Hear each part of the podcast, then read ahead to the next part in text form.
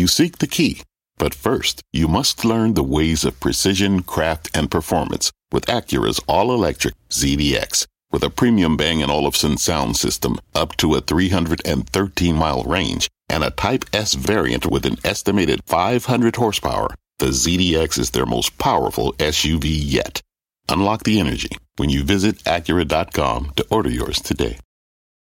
We're going to break away from President Biden's uh, first uh, solo press conference in, I think, 10 months. It's one of the rare press conferences on the eve of the one year anniversary of his inauguration. One day away from that. This, folks, is Fast Money, and I'm Tyler Mathisen in for Melissa Lee. We have a big show for you. We did have a big show for you. It's going to be big still. But we are going to start in Washington with Kayla Tausche, who's been listening in, and let's get to her for some of the highlights. And this has been, uh, Kayla, a really wide ranging, uh, because there's a lot on the buffet table here. But he did hit on several things that are of particular interest to businesses uh, and pertaining to the economy. Tyler, this is just the second time in President Biden's time in office that the press corps, or at least a lot of the press corps, have had an audience with the president here on U.S. soil, which is why they are urging him to keep going after he just tried to wrap this event. But it's happening against a backdrop of global flashpoints and a string of domestic defeats. But President Biden uh, just t- touting some of his achievements at the top of the event, talking about the vaccination drive, the job creation, and the economic growth that have happened on his watch. But there are some some darker truths behind some of the statistics that he raised. For instance, he talked about decreasing child poverty, but that has come because of the child tax credit, which just expired last month.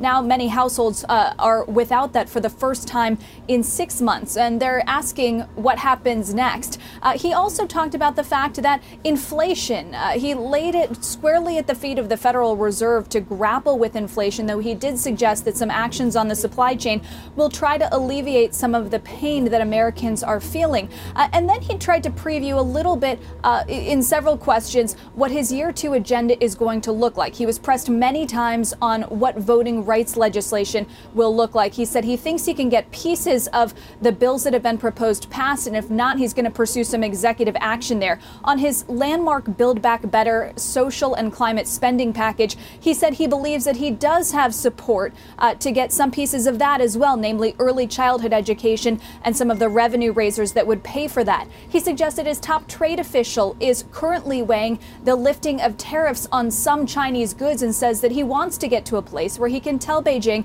that they have uh, made up their part of the phase one trade agreement and that some of those can be lifted. But by far, his steepest foreign policy challenge will be deterring a Russian invasion of Ukraine, Tyler. So many questions on that front today. He said he believes Vladimir Putin wants to test the the West and test the United States, and that there is there is some division among NATO partners on the extent to which they want to respond to Mr. Putin, depending on the level of the invasion. He made some waves, Mr. Biden did, when he suggested that perhaps a minor incursion by Mr. Putin would not be met with significant actions, but then later he walked that back or attempted to walk that back, and throughout he was consistent in saying that he believes that Mr. Putin has not seen sanctions as costly as the one that the ones that the U.S. is putting on the table, and that there will be a steep financial and human toll for Russia if Mr. Putin does invade. Tyler? Very much. And one of the things he did uh, seem to point out there is that uh, if Russia moves against Ukraine, Russian banks would not be able to deal in U.S. dollars. That would be a stiff uh, and, and, and stern penalty for them, uh, but it remains to be seen, of course. Kayla, keep, keep listening in. We may come back to you. Thanks. Sure. All right. Uh, I don't know, uh, ladies and gentlemen, whether we've, we, have we have got a trade here. We've got Guy, Tim, uh, Steve, and Karen with us tonight. Uh, but let me ask you, Karen, is there any trade that you can discern from the hour and 25 minutes that we just heard from the president? No, I don't know that there would have been actually. I feel like what was going on in the markets and uh, was sort of the, the big story of the day. I, I didn't so nothing really made me feel that something dramatic was going to happen as a result of this. But all that having been said, I thought it was sort of a very interesting day in the market, and we started to see it wasn't a panic yet, but we started to see volatility index tick up, and you know clearly that last hour was a bad one. So I think we could be looking at a very interesting day tomorrow. Maybe a turnaround day. I don't know. Yeah, it really, it really did sort of start to slip away. I was on the air in the two to three p.m. hour, and things were starting to move and slide. And this feels more and more, guy, like a little bit of a mudslide. You can't get out of the way of it. I mean, there are places where you can make some money. I guess some some individual companies that were moving higher, but generally speaking, this was a, this felt a little bit like a mudslide. Yeah, mudslide, great drink, by the way. If you want to go to Tim's bar, I'm sure one of his bar keeps will make that. And Tyler, listen, you mentioned how rare it is to have a Biden press conference. Even more rare, our ability to have TV time with you, which is always a well, gift. Thank you. You ask Karen what the trades are. Look, I'll, i I'll give you two. I think energy, he's poking the bear clearly. And I think this thing with Russia, my sense is it gets worse before it gets better. And I think all things point, continue to point to the energy trade. And just sort of tangentially, he mentioned uh, the ability to do things in cyber world. I think cybersecurity is still front and center. So those are my two takeaways. That's interesting. And and Tim, you spent a lot of time studying Russia and and investing there, and and so I'm very interested in your perspective on what's going on in Ukraine.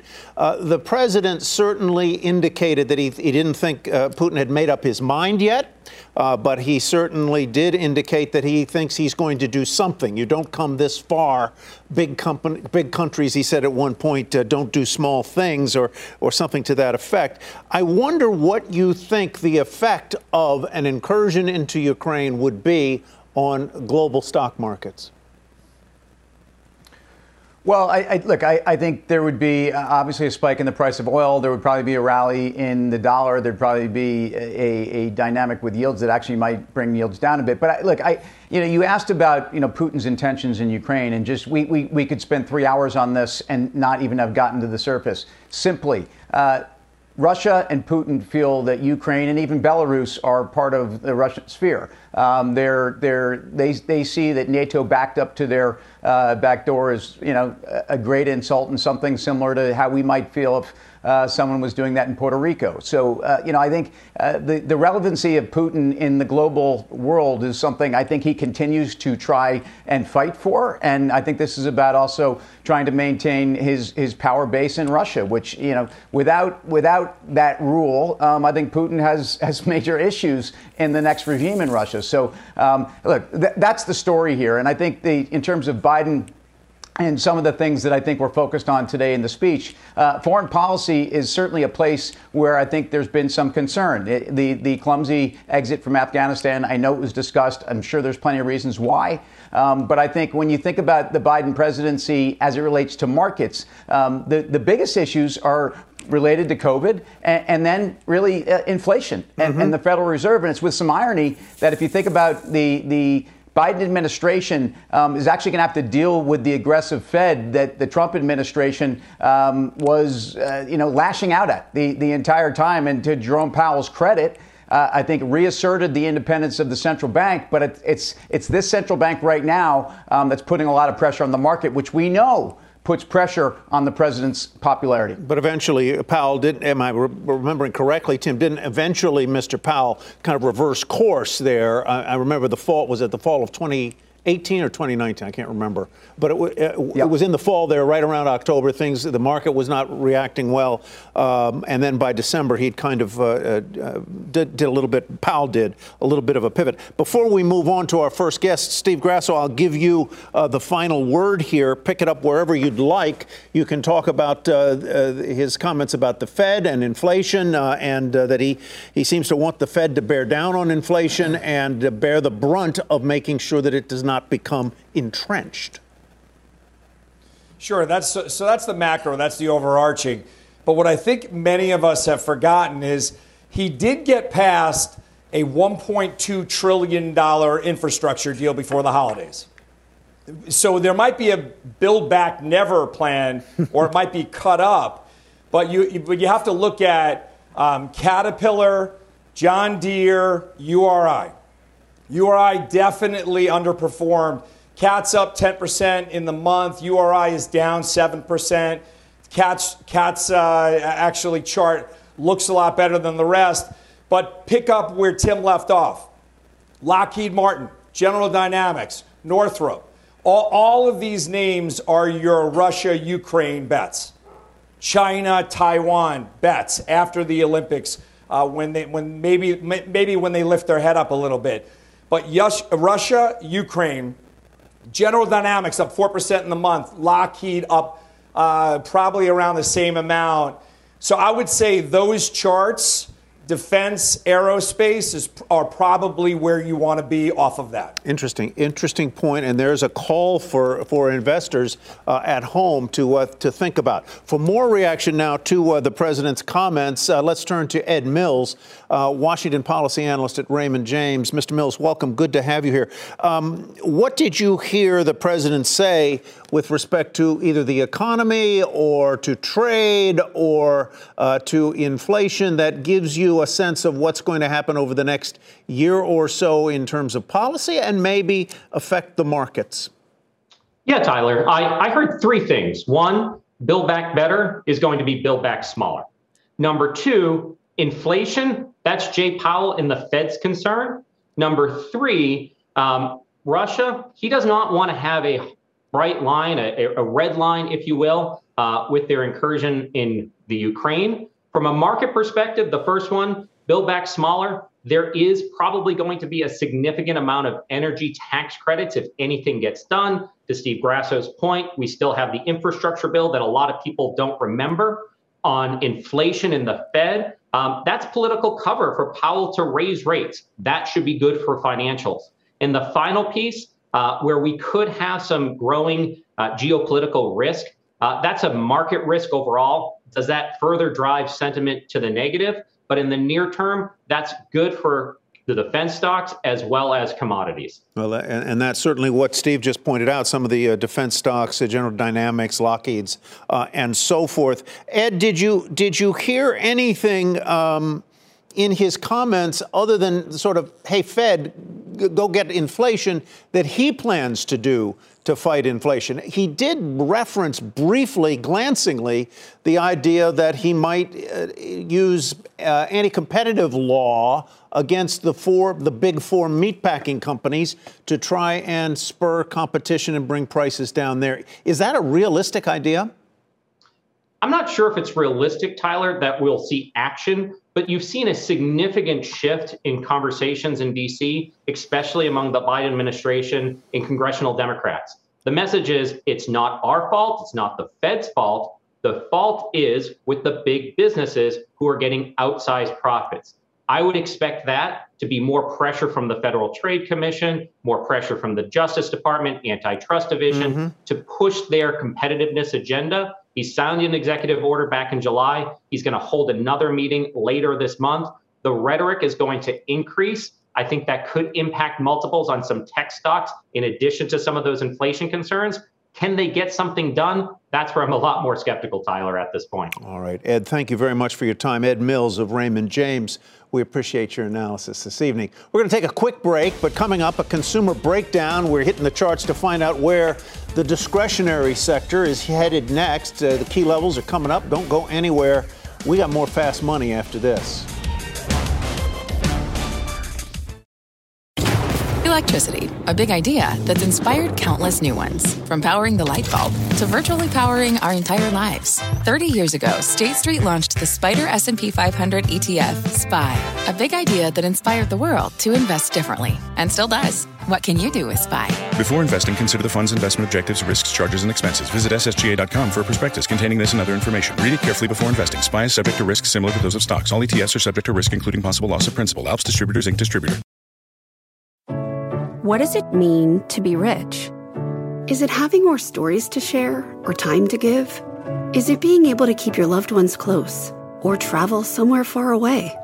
At Edward Jones, we believe the key to being rich is knowing what counts. Your dedicated financial advisor will take a comprehensive approach to your financial strategy to help support what truly matters to you. EdwardJones.com slash find your rich. Edward Jones, member SIPC. Welcome back, everybody. The consumer getting beat up today as rising interest rates loom over the market. But the question then becomes is the selling overdone? Let's bring in Katie Stockton of Fairlead Strategies on whether she sees more pain ahead. Katie, welcome. Higher interest rates also weighing uh, on home builders among not just con- consumer companies, uh, but, but take us through your argument here on consumer stocks, consumer discretionary. Well, really, just today we downgraded the sector in relative terms versus the S and P 500 to underweight, and we did that because we have breakdowns. So, breakdown in, for one example, the ratio of the consumer discretionary spider to the S and P 500 that took out its 200-day moving average. We also have a breakdown in XLY itself. So, we want to be really mindful of that loss of momentum and relative strength behind the space, and and respect that, and reduce exposure in following, noting that next support levels are pretty well below. Amazon is probably the best example and really one of the biggest drags of late on the XLY and consumer discretionary sector more broadly. Amazon has a pretty major breakdown on its chart. If you look at something called the cloud model, it sounds kind of fancy, but it's just a gauge of support and resistance. And that support level was taken out for the first time since 2015. And it does increase risk of a deeper corrective phase. It doesn't mean it has to happen tomorrow or next week, but it does support downside follow through there. And as you mentioned, also the home builders have been under pressure. We do think yields will work their way higher with a targeted level of about 213 based on the breakout that seems to be underway. The home builders are reacting with a pullback, and that pullback reflects a loss of momentum. If you look at an ETF like ITB, it's really the first, we call it a MACD sell signal. So the histogram has fallen into negative territory pretty deeply, and that reflects a meaningful loss of intermediate term momentum, albeit still within the long term uptrend. Why is this happening, Katie? What, what, what is your hunch? I mean, it's a, a, very real shift in market sentiment and, and, probably not accidentally related to the start of a new year. Uh, the major indices are really under pressure, and that's coming alongside weakness from the mega caps. If the mega caps like Apple falling below its 50 day moving average today, that, that makes it very hard for the major indices to work higher. So you get a little bit of that fear instilled in the marketplace, and folks are less willing to hold on to their winners. They want to sort right. of penalize those winners by taking some profits. All right, Katie, thanks very much. Katie Stockton of Fairlead uh, Strategies, founder, uh, with us tonight. Appreciate it. Let's trade this one, uh, Karen. If we, I thought the consumer was in pretty good shape. I thought balance sheets were good, jobs are good. Um, they've got more wealth. Their houses are worth more. Their 401ks are worth more. Why wouldn't consumer stocks be holding up a little mm-hmm. better?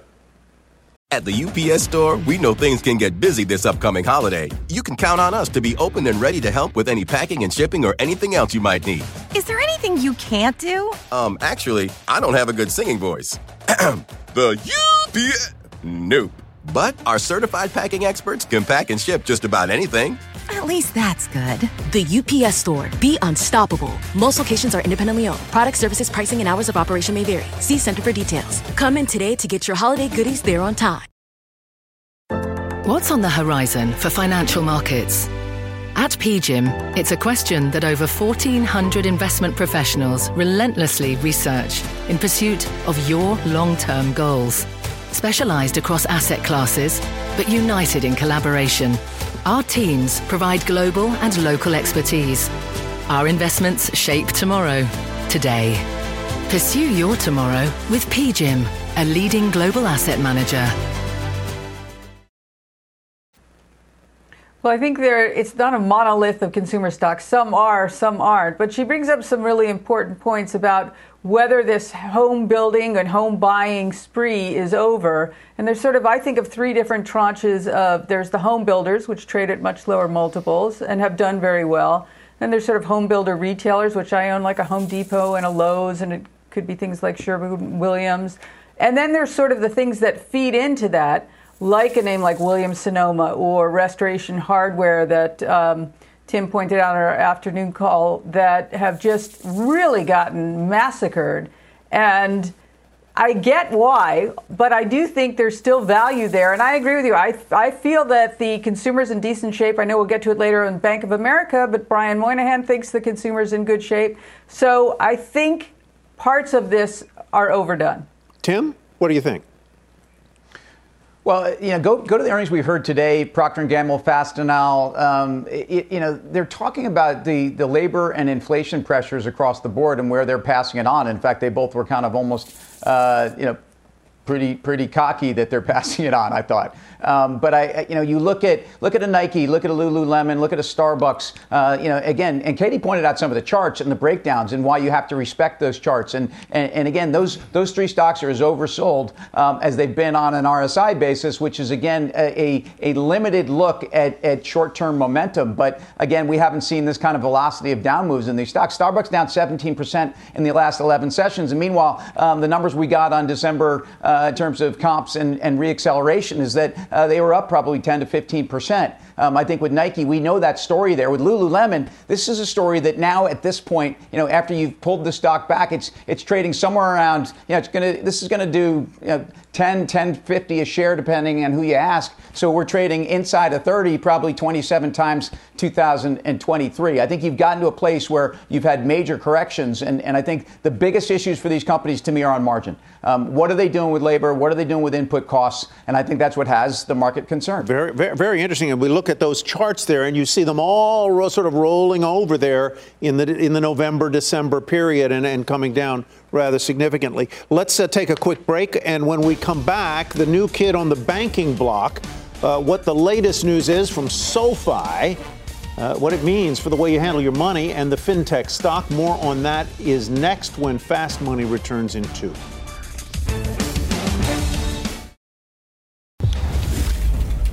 All right, welcome back, everybody, to Fast Money. Shares of the fintech firm SoFi topping the tape in a big way today after clearing a final regulatory hurdle to become a bank. So let's trade it, uh, and I'm going to turn to you, Steve. First, what does this what does this mean for SoFi, and what does it mean for the I guess we call them the more conventional big banks? So if you think about this, the the younger generation don't see the traditional money center banks as equating to them any longer. If you go to SoFi now, you could do your banking, you could do your loans there, you could trade crypto, you could trade stocks, you could trade IPOs. You can't do that with JP Morgan. You're not buying crypto with Citibank. You don't allow that, that, those are the dinosaur names. Now, granted, they've had a great run, and the SoFis of the world are the growth entity. So we've seen the massive sell off in growth the massive repurchase of value. But at these levels, technically, SoFi is a screaming buy. It, it, it started to bounce right where it bounced last January, and it doubled by February. Guy, do you agree, disagree? What's your take? I agree 100%, but I also have to say that I never thought it would get down to 12 and change. You know, I thought it was going to bottom out around 15. Obviously, it shot through it. But yeah, I think you had some price capitulation and volume capitulation over the last couple days. And if you go back and look, you'll see that every time SoFi gets down to these, you know, 14 levels or so, the ensuing bounce is pretty significant. I think this should be a, a stock that's north of $22. I think there's some analysts on the street that agree with this, and maybe this is the catalyst that will lift some of the uncertainty. I'm not sure that it will be, but I just think in terms of the stock, I think it's too valuable an entity to be trading at these levels. All right, Guy, thanks. We'll take another break here. Coming up, we're about to uh, kick off tech earnings season uh, with Netflix after the bell tomorrow, and we'll tell you how options traders are playing the name when Fast Money returns. We'll be right back. Welcome back, everybody, uh, to Fast Money. Netflix is on deck to report earnings tomorrow. One options trader is betting there could be something interesting in store. Tony Zhang is uh, with us now to break down the action. Uh, Tony, good to see you. What's the story? Good to see you, Tyler. Not only interesting, but also very specific. Netflix traded 1.3 times the average trading daily volume here today, but the implied market, the market is currently implying about a 7.5% move versus the 6.2% that we've actually seen over the last eight quarters. So, a fairly substantial deviation there. And one trader is trading that by taking 725 contracts of the January March $500 straddle swap. Now, to break down this trade, they sold 725 contracts of the January 500 calls of straddles for about $40 and then purchased 725 contracts of the March $500 straddles for about $66. The implied volatility difference between those two contracts is 106% for the front month, 41% for the for the back month. So really taking a delta neutral approach to Netflix, betting that we won't see a big move on on Netflix. Uh, maximum profit if the stock is at $500 on the Friday. All right, Tony, thanks very much. Uh, that's the options action. And for more options action, you can tune into the full program. That's Friday at 5:30 p.m. Eastern Time. Up next, we got some final trades.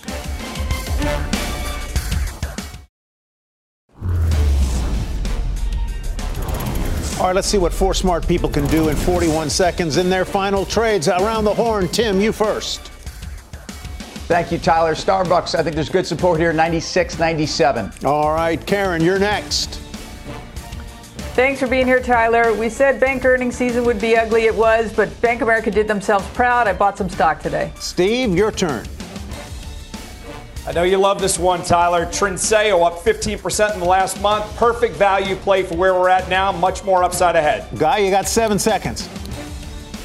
Newmont. That's it. That was one second. Thanks for watching. Mad Money's next. This podcast is supported by FedEx. Dear small and medium businesses, no one wants happy customers more than you do. So you need a business partner just like you. Like FedEx, who understands your passion for serving your customers because they have the same commitment towards you.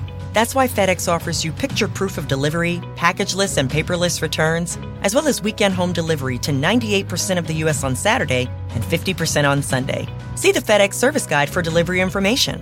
What's more, FedEx Ground is faster to more locations than UPS Ground.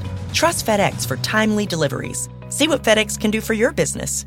Absolutely, positively FedEx.